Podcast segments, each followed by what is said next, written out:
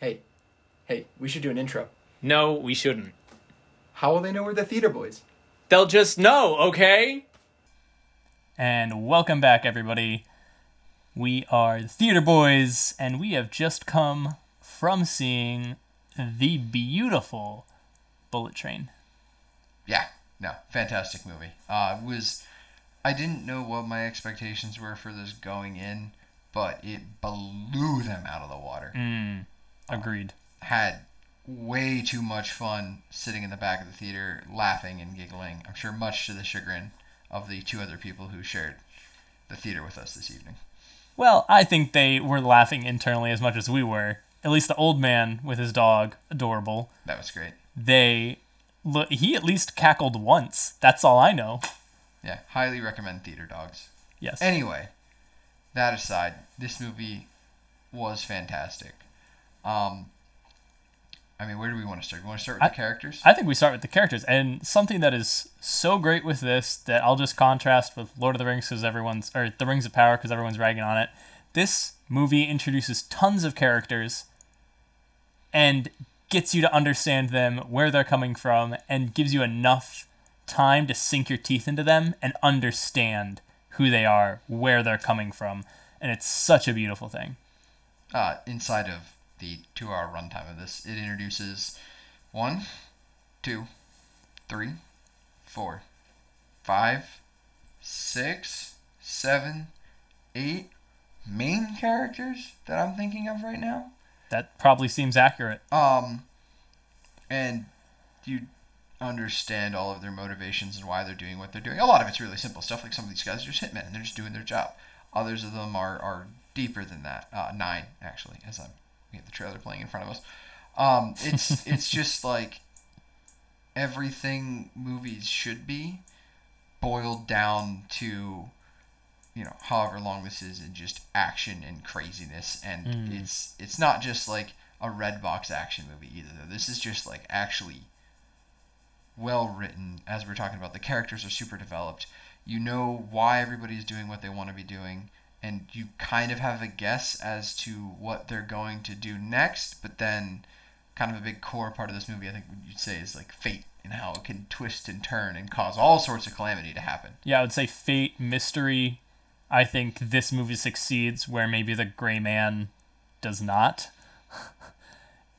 um, gray man which one was that that was the Netflix uh, Ryan Reynolds movie uh, where he. no that wasn't ryan reynolds that's ryan gosling Oh no, but it was Ryan Gosling and Ryan Reynolds. ryan reynolds was in it Yeah, he was the villain. It was both of them. i'm gonna take you at your word and you can run with it i'm gonna look it up Yeah, look at that. Uh, that's to me like there was, they were going for the same feel of comedy action. Um, but I don't think it was chris evans oh, Chris Evans. My bad. Jeez, getting those two mixed up Damn. it's america's ass Honestly, America's ass. But that was trying to go for the the comedy action uh, movie, and this juxtaposed to that was so much well more well written. The visuals were beautiful. I think uh, there's something to be said for having your contained story in a literal moving vessel. I think we we come back to one of my favorite themes in movies, um, and stories in general is Mm. is when you don't have a, a literal sandbox to play in, when you limit Mm. the scope of what your world is, it really causes you to have to act in your characters to act in certain ways that are constrained by the bounds of this world, right? It's like we have our world we live in with physics and all that shenanigans, but like the, as far as the lives of these characters is concerned, they lived on a train, and like like for for two hours. So what what does that look like? What are your interactions like with people? And like it really limits you from doing certain things. And they're on a bullet train no less, so it's not like you can like land a helicopter on the train, right? This thing's going like 200, 300 miles an hour. Just that's it. It's that's just you're isolated on this thing until your next stop, and then when it stops, you have 60 seconds before the uh, the doors close again and the thing starts rolling. Yeah. So it, it really, I think, created a bubble for this story to play out in. Um, and and might I add a bubble of suspense almost with each action sequence that it moved to and through. You were left with like, what is going to happen? What is the next thing that is going to happen in this storyline? Because it leaves you and goes visits other characters, and it's not to me. It wasn't jarring, but I was almost at the end of an anime episode. You're like, ah, shoot, what's happened to the main character next after this? And it it kind of gives you that same feeling in almost uh, each tiny little episode of this movie to me. Well, I think uh, it's yeah, it definitely has its almost like episodic type stuff where he, the main character, Brad Pitt- Pitt's character, is dealing with these other characters, kind of almost in a one at a time Yep. basis, and creates these little stories and these story arcs and relationships with the characters. Which, I mean, again, the movie being the comedy that it is, it allows these uncanny or un, un not unpractical. I'd say like semi unrealistic. Yeah, unrealistic. To build between these characters. Um, and I think that, that watching that is just really fun and the, the character development for everyone as the story progresses. Um, another thing about going back to the isolation that is the train, it there's only two directions you can move in, right? You can move to the forward section of the train or the backward sec- section of the train, and when there are multiple characters, they will run into each other. Yep. Like there there isn't a city where you can, you know, duck behind an alley and slip past the guards. Like you're going you're walking through a shoulder wide um, Hallway. hallway. You are going to run into the other person. An inciting incident is coming. How will the characters handle the incident? How will they, you know, get out of this this situation where they literally can't get out? It it is very creative. Um, the details I think on all the characters is I- mean like the thought that went into all of them. I, I really want to know how they drafted this thing up. Um, I think they started first with the Fiji water bottle, personally.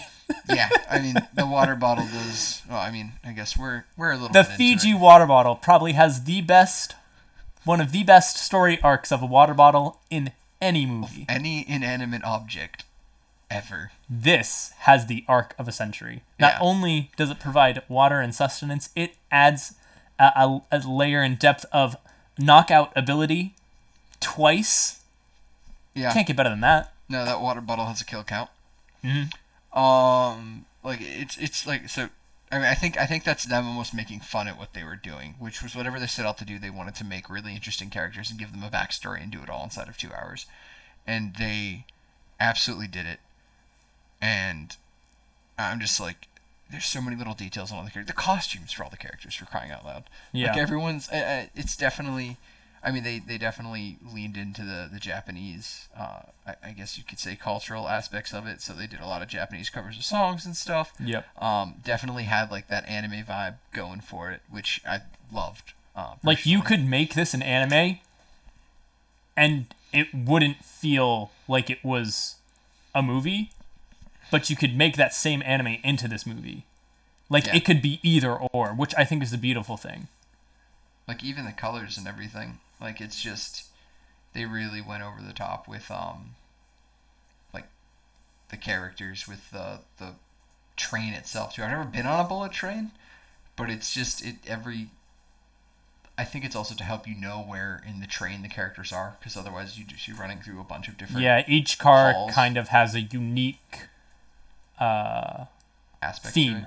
Yeah, theme each car's unique aspect. theme from the from the bar car to where the stewardess keeps her drinks and snacks to the end in front of the train. I think the anime car was the middle car. It was right Yeah. at the middle of the train, and that kind of helped drive where the characters were relative to each other. Yep. So, I mean, they did a lot of work to make sure that you didn't get lost. Because there's a lot of moving, there's a lot of running around, there's a lot of running from the forward end of the train to the back end of the train. There's a lot of like hiding in in coat closets and Bathrooms. uh, bathrooms and like silly interactions with the characters when they think that somebody else is the character they're running from.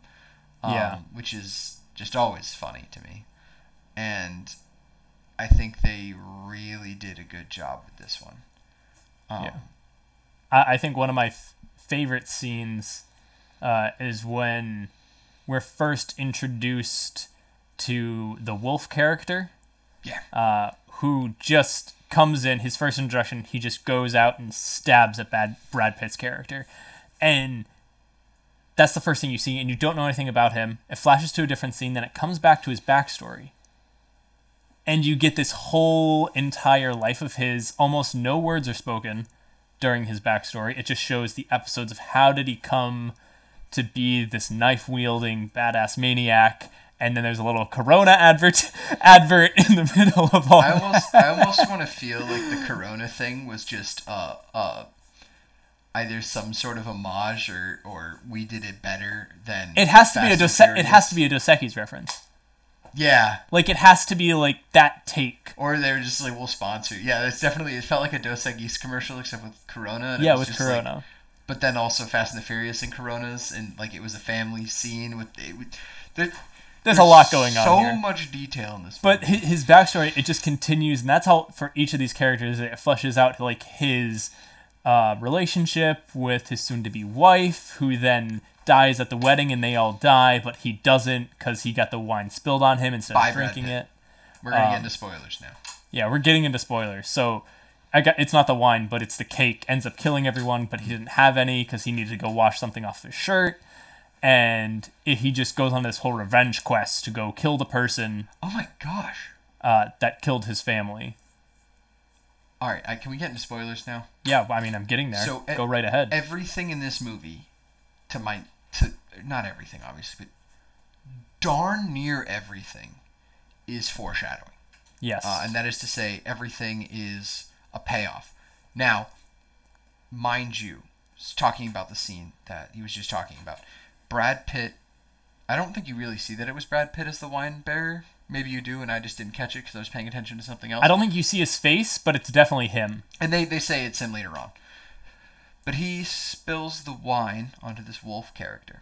And then Wolf is pissed off, you know, and, you know, his wife is like, oh, cal- calm down, honey. It's just a spilled drink. It's on their wedding day, yada, yada, yada. So he gets up to go clean it off, and that's when everyone starts vomiting blood.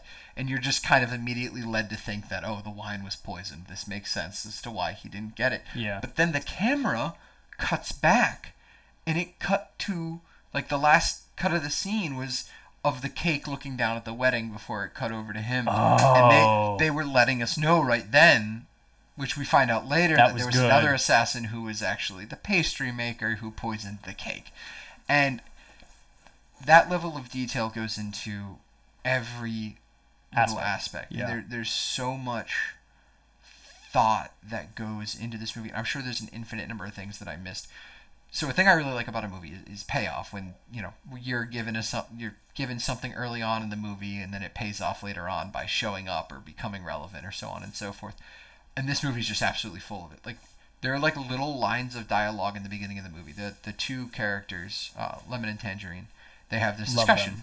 about a bulletproof vest and how the one decided not to wear one today and the other one did, and the one goes, uh, "Well, I wore my vest today, so essentially I'm just gonna get shot in the neck." And the other guy goes, "That's why I don't wear them." What ends up happening? The guy who wears the vest gets shot in the vest, but you don't really remember he has the vest, and they don't make it immediately. I did not remember that he had the that vest he has on. the vest.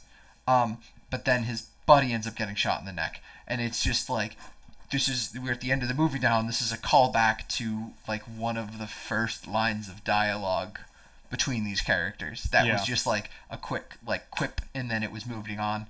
Um, and I just like super pay attention to these kinds of things because I look for this kind of stuff in movies because I like this kind of stuff. Um, there's in the first 30 seconds of the film, there's a cut to a snake being stolen from a zoo, like a super poisonous snake. Yep. Snake ends up becoming super relevant Very relevant. during the entire movie. Um, but like not obviously at first, like it you kind of realize that it was like this driving factor among a whole bunch of things.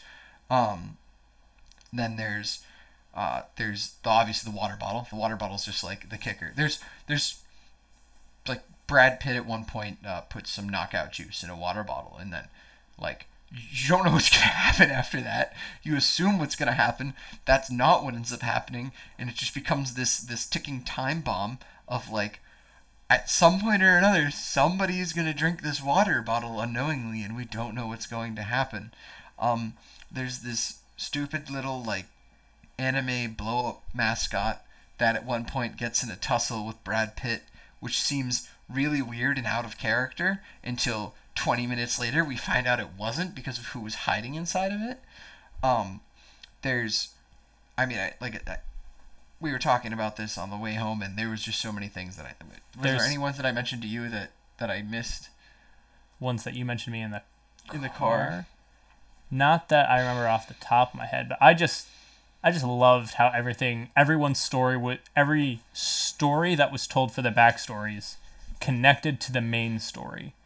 So how they were introducing us, setting up these characters, it wasn't just random backstories for them to tell us who they are.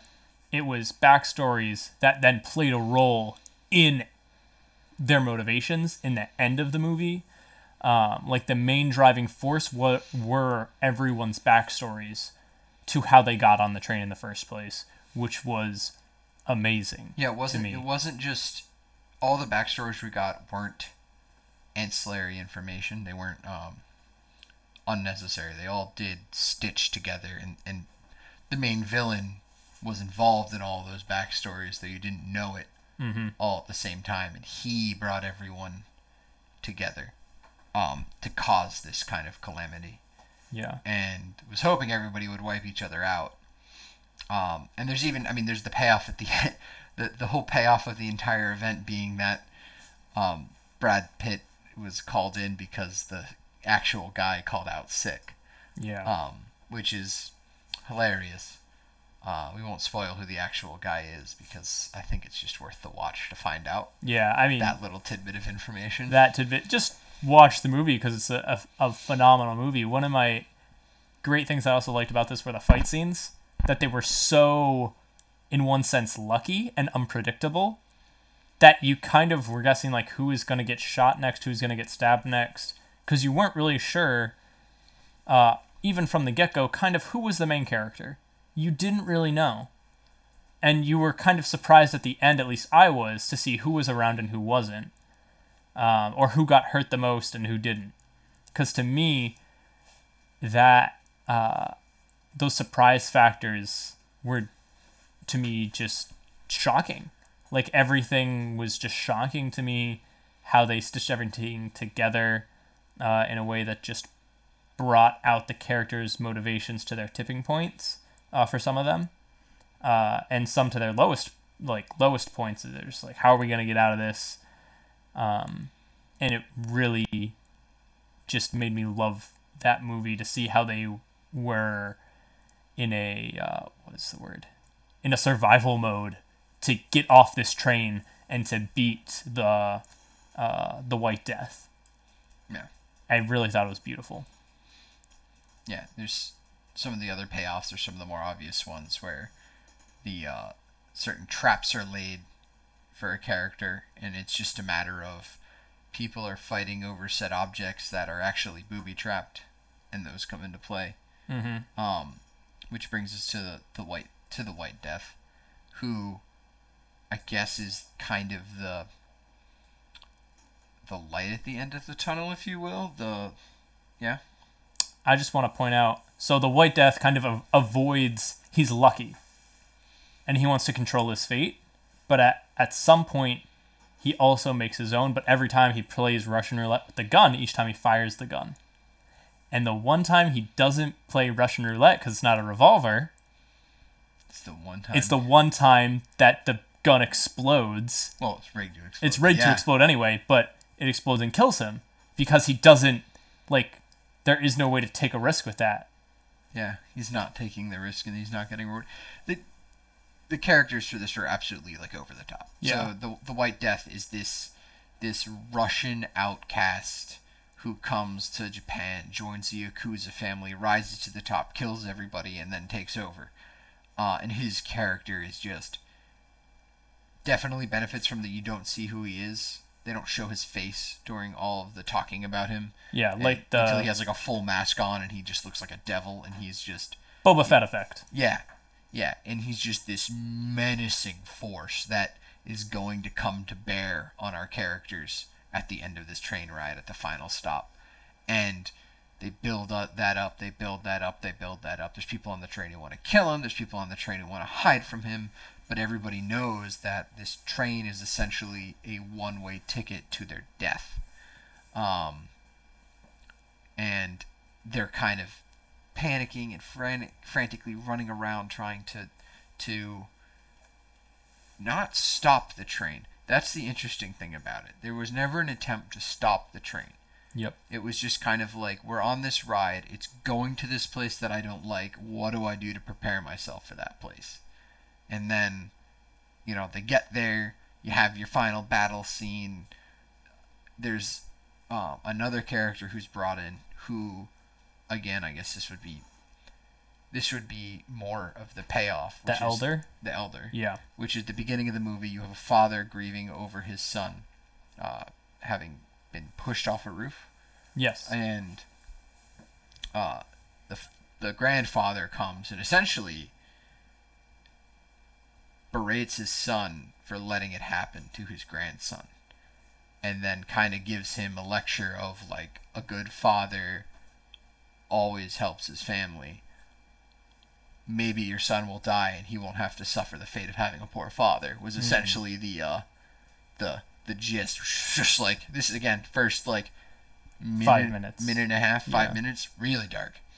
Um, but it comes to pass that when the White Death turned on the Yakuza family, killed everyone off, that the grandfather was one of the survivors, and that his wife and the boy's mother was killed uh, by the people who revolted, and he's kind of I'm not gonna say living vicariously, but kind of like has also failed in the same way that his son has failed.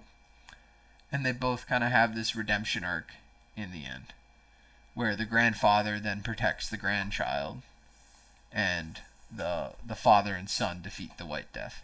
Yeah. So I think the the father helps the son do the same thing Yeah. that he did for him. Exactly. um, which is just like a beautiful thing to just continue on that thing to just say you know still be in li- be involved in your son's life uh, which is a thing that perhaps his father couldn't say about himself because he was so focused on getting revenge Yeah.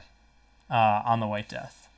So perhaps that plays into the son dynamic being aloof from his son, um, because his father was aloof from him, and wasn't as involved. Yeah. Could be a could be an aspect there. We don't know that for sure, but that's I'm just theorizing that in my head versus how their motivations were portrayed. Um, I mean, there's just also like all these characters were so well developed and driven. Like you could go Yeah. for a very long time talking about all of their motivations and Yeah. what their backstories must have been, things that are alluded like to. And they like, are just 40k books full of backstory on these people. in, in the like. I'm trying to find the exact runtime, but it, it's not. I don't think it was even that long in the movie. What, maybe two hours? Two hours five Um, minutes. Yeah. So it was it was fantastic. Yeah. I, it was really refreshing to see. Yeah, Um, it's a it's a refreshing comedy. Like for for all that we're talking about the action, the comedy points hit home every time. I don't think there was a single thing that Oh, I we did not laugh at. Like it, it was just great. yeah, really. I mean, it's like a dark comedy, right? Because people are dying right and left. But I mean, it was it was still a riot. Yeah, Like but there's stupid things that happen that you laugh at because one of the things is like a, a briefcase opening that he's trying to fake as the one that has the money and the gold to show that they still have it. And he's uh, Brad Pitt's character is like, yeah, we still got it. Like, what do you think this is? And he accidentally like taps the the lock on the top, and it opens, and it falls out with like all this underwear. And you're just like, oh my gosh, of all the things to happen, this happened.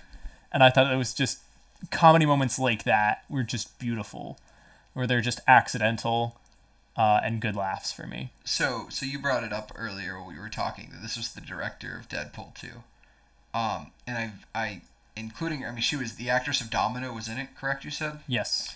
So, um, basically, this movie was what would it have been like if several dominoes ran into each other, Hmm. and what would that, what would that be, and how would they view it? Because there were there were several characters, um, that were, I, I guess so. So Brad Brad Pitt's character was unlucky, you say, or just uh, like bad luck happened to the people around him. He was unlucky, but he survived. Like he, That's he what I'll didn't have say. fatal bad luck. He got hurt a lot, Yeah. but he didn't die. Whereas the the girl character Prince, Mm. she's just super lucky. She Yep. just she just skips through a minefield and you know picks a bunch of daisies. and It's fine. Mm. Yep. Um, and that plays into a lot of the the random setup things that then come to pass have to deal with her. Mhm. Um, and then you would have, I guess it was, I, I guess the White Death too would just be kind of the in between of just pure chaos, right? With the Yep. Russian roulette, like he's just he's like in full out. There's like you know the cutscenes of him in just full out combat, and he's just playing Russian roulette with himself, and then it always shoots who he wants it to. Mhm. Um, and yeah, I mean the, the setup for this thing is just Great. just great. Yeah, I don't think I have too much else to add. All the acting performances were great. Uh, I think That was one thing that really made the movie. There wasn't anyone who felt like they were underperforming Yeah. on screen. Like I'm, I'm trying to figure like people that stood out for me. I thought the uh, I mean, me- the the father uh, stood out to me. Not the elder, but the father character in this stood out to me as like someone who really like put their heart into their acting here, and I was very impressed with it. Um, yeah, just as all that happened to him, he's, it goes through like kind of like a roller coaster of things. Uh, but him and uh, Lemon were probably my, my two favorite characters in But the Lemon, entire Lemon film. was awesome. Yeah, Um, Brad Pitt, even though he he's promoted as the main character, which he kind of is, uh, to me it's almost like he's a side thing to get us where we're going. But that's what it is for me. I think Lemon was Lemon in in Godzilla. No, no, he wasn't. Uh, he's he's slated for the next one that's coming out. Oh, okay. I'm just on his IMDb right now because Oh. I'm trying to figure out where I recognize him from, but I don't. Yeah, I mean. Oh, he was Pe- he was Fe- uh, Phastos. A what? He was Phastos in Eternals. Oh, See, this is this just furthers my belief that this was just a terribly written movie because you have an actor from a terrible movie in another movie and he shines. shines very well. So, and I, I don't think he he didn't act in that movie. I just think his character's motivations were just beyond questionable. Yeah, that's all right. Um, Eternals is Eternals. yeah. This is so much better than Eternals. Oh, I'm, I'm sorry I even brought it up in this podcast. I just knew I recognized him from somewhere. Yeah. Um, but the uh, yeah, I mean, I, I'm trying to think of something I didn't like about the movie because I usually mean- like to tear things down.